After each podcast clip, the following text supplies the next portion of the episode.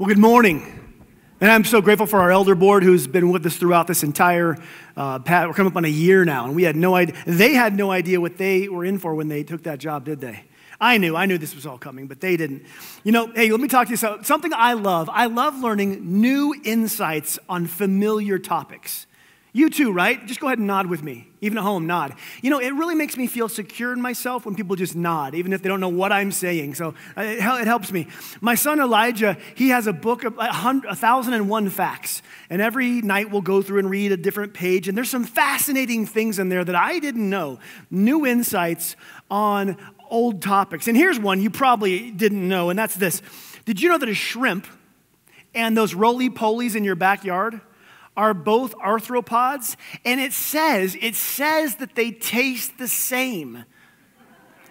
Now, we all think that's kind of cool, but my daughter Selah will tell you as a matter of fact, they do not.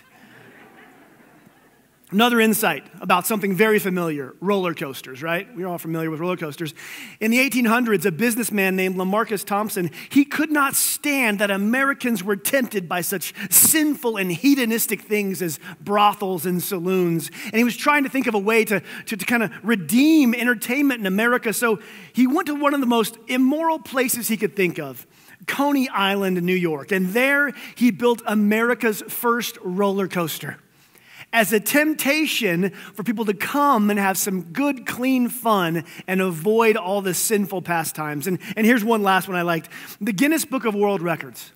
How that came into being. Well, there was a man named Hugh. He was in the 1950s. He got into an argument in a pub with one of his friends over what was the fastest European game bird. Sounds like a Monty Python skit. No, but there is argument on what's the fastest European game bird. And he went home. In the 1950s, there was no dial-up. There was no internet. He couldn't find a book with these facts. So he set out to make a book of facts and records. And his sole purpose was to get this book together. Why?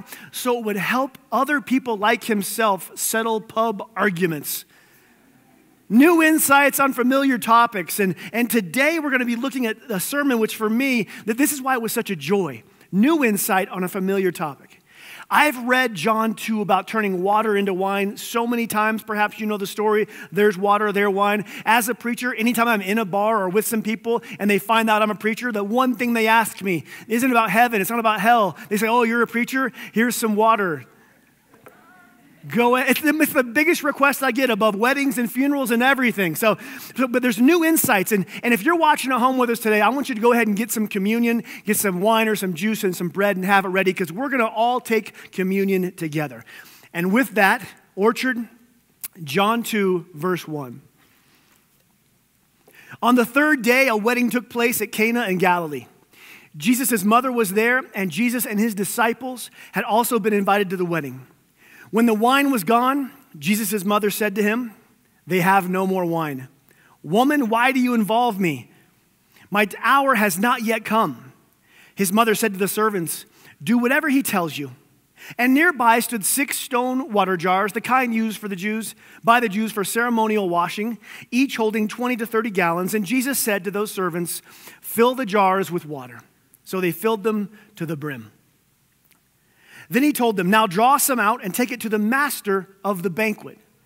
They did so, and the master of the banquet tasted the water that had been turned to wine. He didn't realize where it had come from, though the servants who had drawn the water, they knew. Then he called the bridegroom aside and said, everyone brings out the choice wine first, and then the cheap wine after the guests have had too much to drink. But you saved the best until now. What Jesus did there in Cana of Galilee was the first of the signs through which he revealed his glory, and his disciples believed in him. That last verse is when we're going to look at this. It's the first sign. John doesn't call it a miracle. He calls it a sign.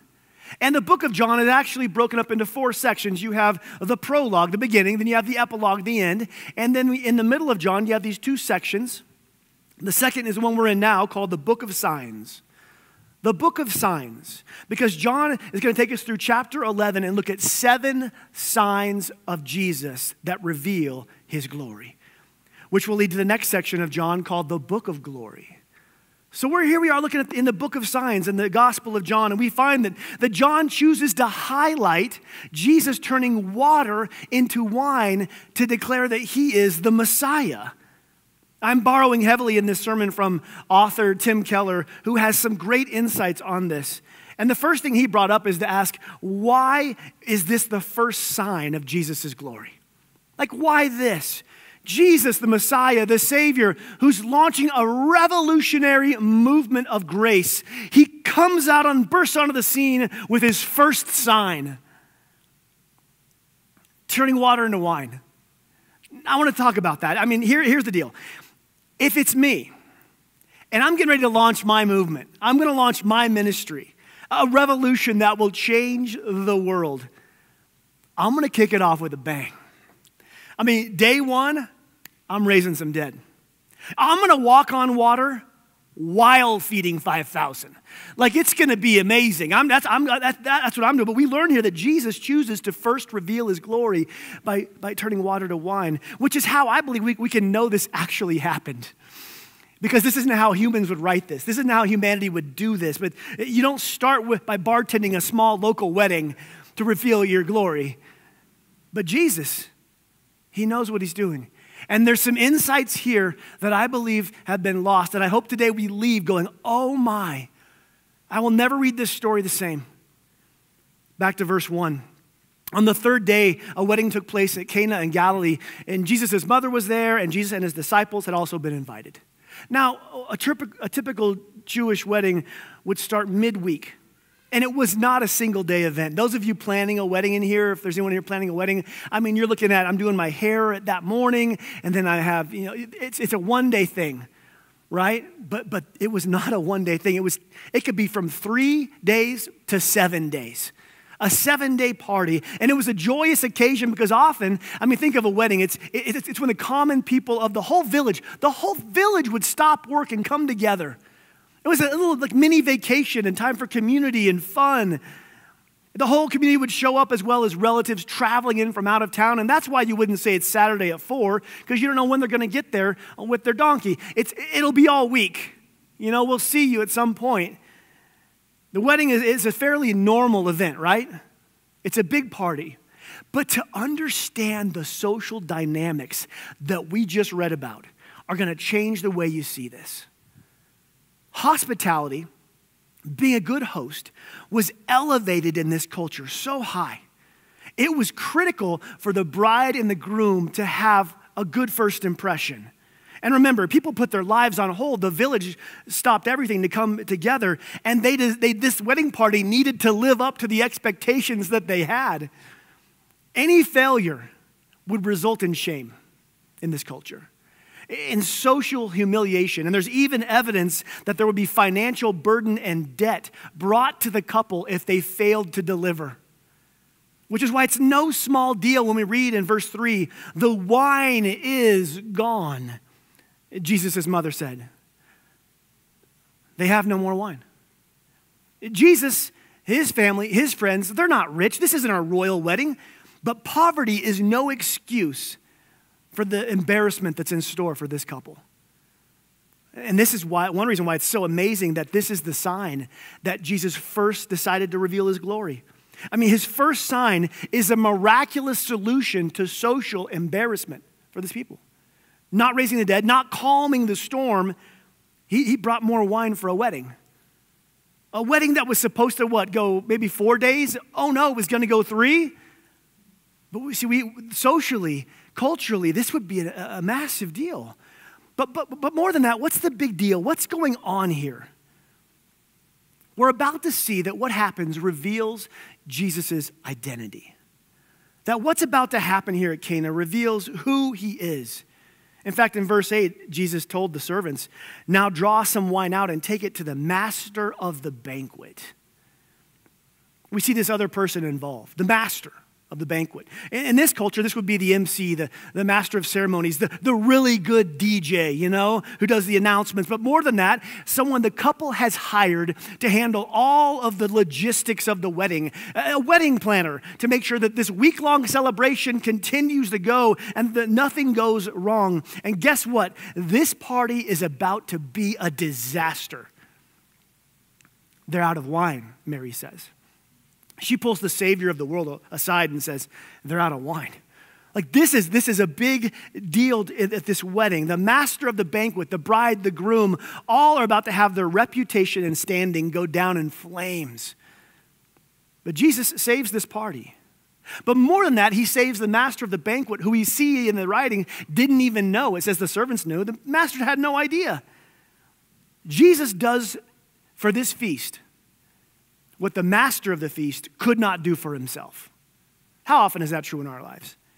Jesus does for him what he could not do for himself. And in doing so, the first thing Jesus reveals here is that he is the master of the banquet, the Lord of the feast. Now, in the Old Testament and prophecy, it talks about God's kingdom and the Messiah. And when it talks about God's coming kingdom and the coming Messiah, it has a few things that it mentions there. A party, a celebration, a feast, a banquet. And guess what's always a part of these big banquets when it talks about the coming kingdom? Wine. Throughout the Old Testament, wine and its quantity is an important symbol of the coming Messiah and the age of God's kingdom. Joel 3:18, in that day, in that coming day, the mountains will drip with new wine. The country will just be full. There'll be abundance. Amos 9:13, these prophets, new wine will drip from the mountains and flow down from all the hills. Like there will be such an abundance of wine in that day of God's kingdom. And when the Messiah comes, when this age passes, Jesus will then preside over the greatest wedding celebration that's ever been prophesied. He is the Lord of the feast. He's the master of the banquet who will provide the wine. The next thing we see is that Mary comes to speak to Jesus about this. The wine's run out. The wedding's in danger of being over. Here in this little community, it's about to go from celebration to humiliation. When the wine was gone, Jesus' mother said to him, they have no more wine. It's interesting because it's not Jesus' party. It's not her party. They know the people apparently. But Mary knows her son. She knows his heart. She knows his love. And she knows his power. Remember it says in the Bible that she cherished those words the angel spoke to her. She knows the promise of who her son is. So with no other option, she tells Jesus in dire circumstances, hoping that perhaps he can do something because there's no one else and there's no other options. And Jesus' response is the topic of much debate in the commentaries. Now, if you ever find that you're bored on a weekend, do what I do. Just get a big stack of commentaries and just go from one to the next. The drama is just incredible. And right here, they do not agree on what's happening. Don't do that, by the way. It's not a good date night. He says, his response to her is this. He says, woman, why do you involve me? My hour has not yet come. You know, some translations and preachers, they try to soften this and have it say, dear woman, why do you involve me? Or madame, why do you bother me? But it's clear Jesus says, woman, why do you involve me? It seems almost as if he's bothered here or something has troubled him. Now, he's sinless. I am in no way implying that he was unrighteously angry at all. But his response on the surface doesn't seem to fit Mary's question. It doesn't even answer it. And the next phrase gives us the clue as to what might be going on here. Woman, why do you involve me? My hour has not yet come. And many translations will say, my time has not yet come, but John says hour, and that's important. Jesus gives what seems to be a curt retort and mentions some future hour to a present question. Now, what could this clue us in on? There's so much debate on this. And this is where I believe author Timothy Keller, in my mind, is elevated above some others. That Jesus, here at this wedding, in this moment, Jesus has his mind on something else. That's something he's thinking. Obviously about something in the future. My hour hasn't come. That time isn't here yet. What's he talking about? And more importantly, what's he thinking about that has him in this state? Well, let me ask you a question. When you were at a wedding, what do you think about? Now, if you're married and you're at a wedding, you think about your wedding. And you hold her, your hands, and you just...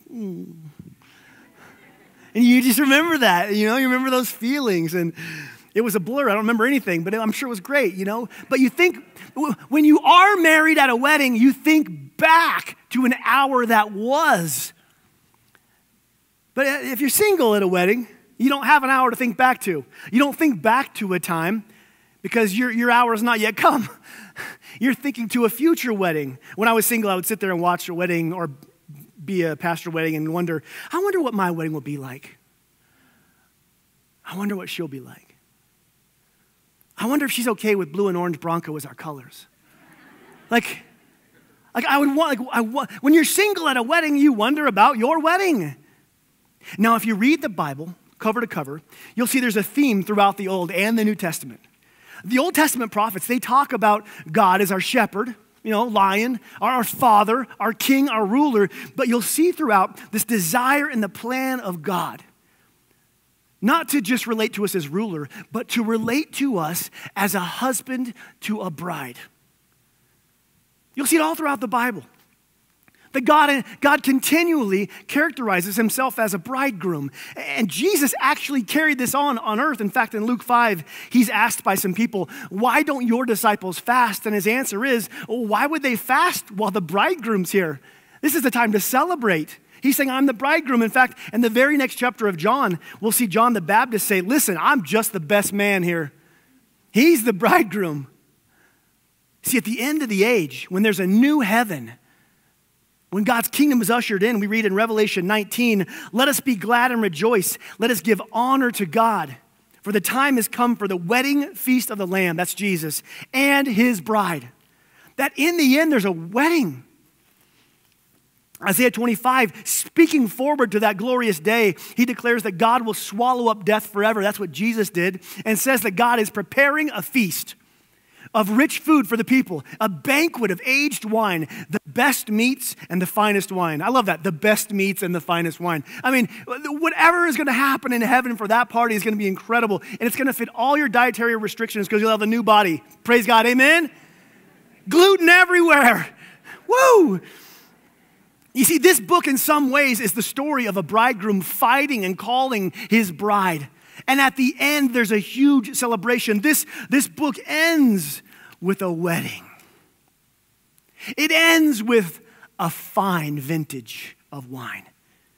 So when a single person is thinking ahead to their wedding and they're wondering what it's going to be like and how it's going to happen, Jesus in his foreknowledge, he is the Word. He's not wondering what the wedding feast is going to be like. He knows. So why is he troubled here? Why does he seem to be bothered, and why does he seem to be troubled? Why does he seem to be lost in some other thought? Because I believe he's not just thinking about Revelations and the coming kingdom and the coming wedding. I think he's thinking about what it will take to provide the wine for that wedding. Mary's asking him about providing wine for this wedding. I believe he's troubled because he's the master of the banquet who has to provide wine for a wedding then. Mary says they have no wine, and his response is, my hour has not yet come. In the book of John, it mentions, Jesus says, my hour 4 times. And guess what he's referencing each of those 4 times? The hour of his death. They need wine. It's not my time to die yet.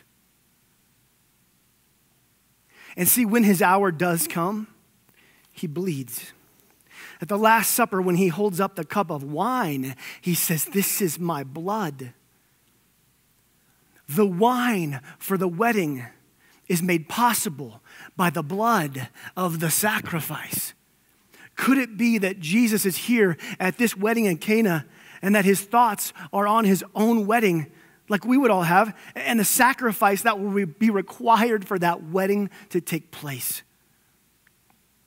When he says, "My hour has not yet come. My time to die is not here yet." He's not talking about the hour of this wedding. She says, "They have no wine here." He doesn't have to die for the wine in this wedding. He doesn't have to die for this wine. She says, "They have no wine." And he's pondering wine and how it will be provided for his wedding. You see, the only way that he gets to unite with his bride is he has to go through the hour of his death. "They have no more wine," she says. "Woman, why do you involve me? My hour has not yet come." Why is he responding like this? Why do people try to temper it and soften it? Could it be that Jesus is sitting there surrounded by joy and celebration, considering the painful path to his own celebration? If you can't be at a wedding without thinking of your own, he's sitting there probably drinking a physical cup of gladness of that wedding. But he's thinking about another cup that he's going to have to drink when the hour arrives. You see, if we're going to join him in heaven at the end of the age, if we're going to join him as his bride and be present for the celebration and the feast and the banquet and the wedding, our marriage of his people to him, it does not happen without Jesus going to the hour of his death. And here it is. You see, in order for Jesus to drink the cup of joy with us, he has to drink the cup of wrath for us. Remember in the garden, before he's about to be arrested and tortured, he prays, "Let this cup pass from me. This cup of wrath, let it pass from me." The cup of wrath that we deserve. The cup of wrath that keeps us separated from God in heaven. The cup of wrath that he will drink so that we don't have to. And Jesus knows the only way I can drink the cup of celebration someday at my own wedding is to drink the cup of wrath for my bride, so that she can be present with me.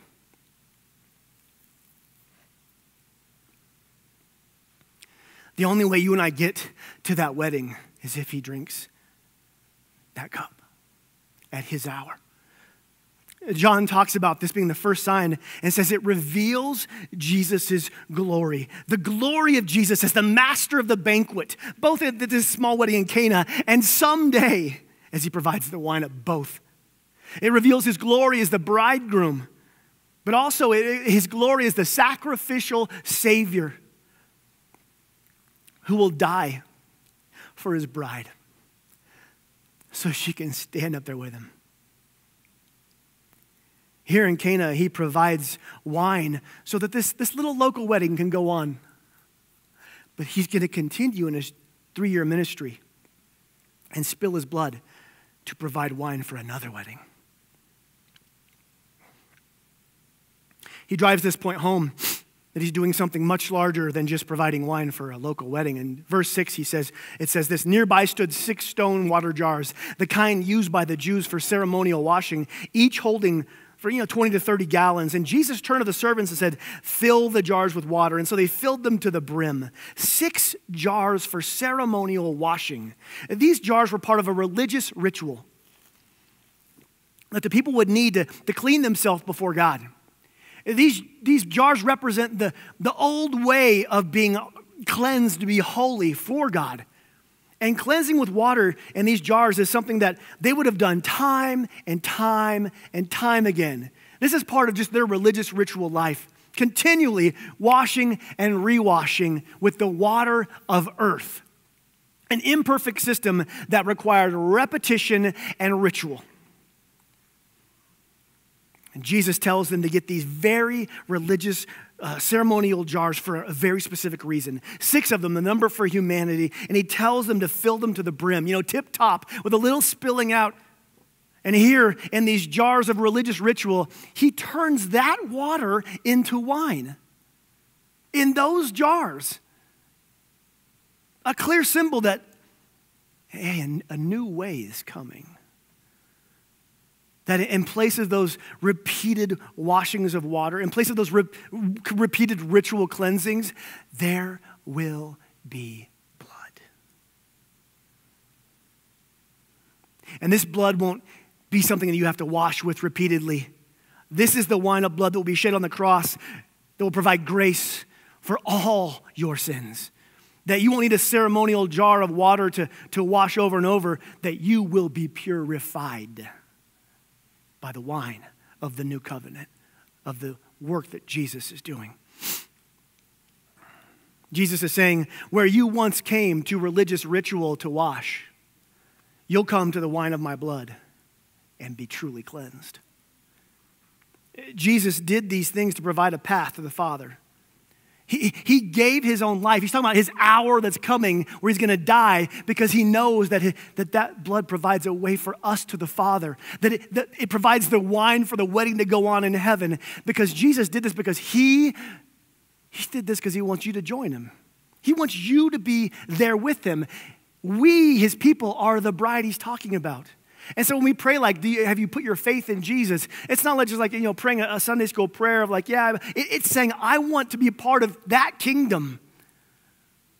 I believe that Jesus provided the way with his sacrifice for me to be a part of that. And so just right now, I can't move on without praying this prayer. And if you're in this place or you're watching with us, and you want to take a step to believe in Jesus as your Savior or to reaffirm your faith, then pray with me. Say, Jesus, I love you. I need you. I know you died and rose again to provide a way for me. I receive you and the Holy Spirit into my heart. Now with that, I want us to take communion together, both at home and here. So if you'll go ahead and get your cup. I want us to do this together as a group. And so go ahead and open. If you're at home, you have your bread. We don't do this lightly. This isn't our church snack. We're learning today again, all afresh, all anew, just what this meant and what the symbol of this is. And so hold the bread with me wherever you are. And I want you this time to break it. The body of Jesus broken for us. Jesus, thank you for your sacrifice. Take and eat.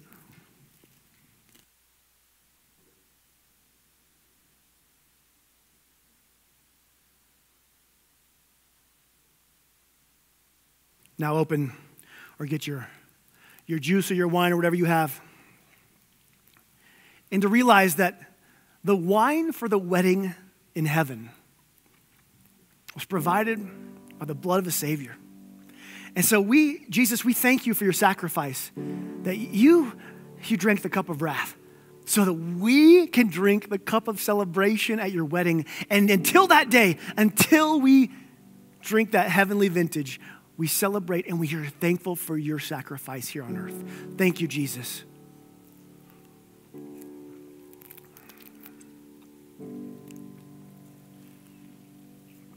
There's one more thing I want to talk about that I couldn't end without getting to, because I believe there's some people here who really need some hope today, who are in some difficult circumstances.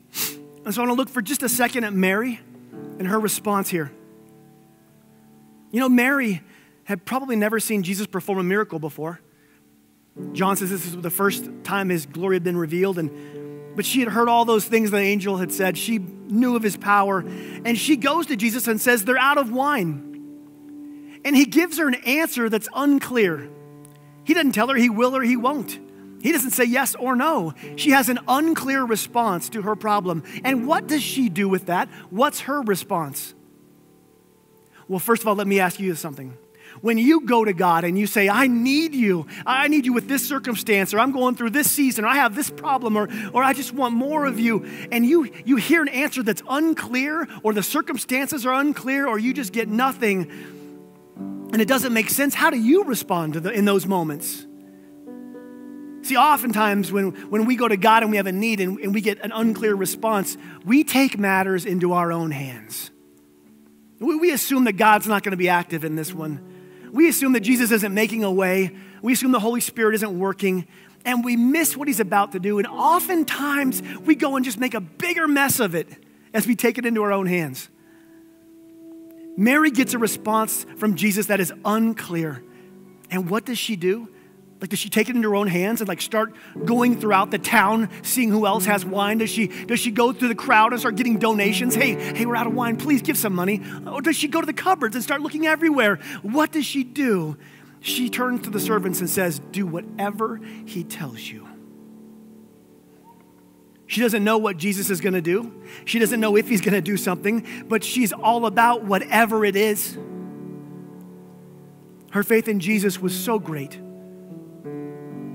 that there was no reply. She didn't go, Jesus, what do you mean, your hour? Woman, I'm your mom. There's no response. There was nothing. She just goes, you do whatever he says. I want faith like that.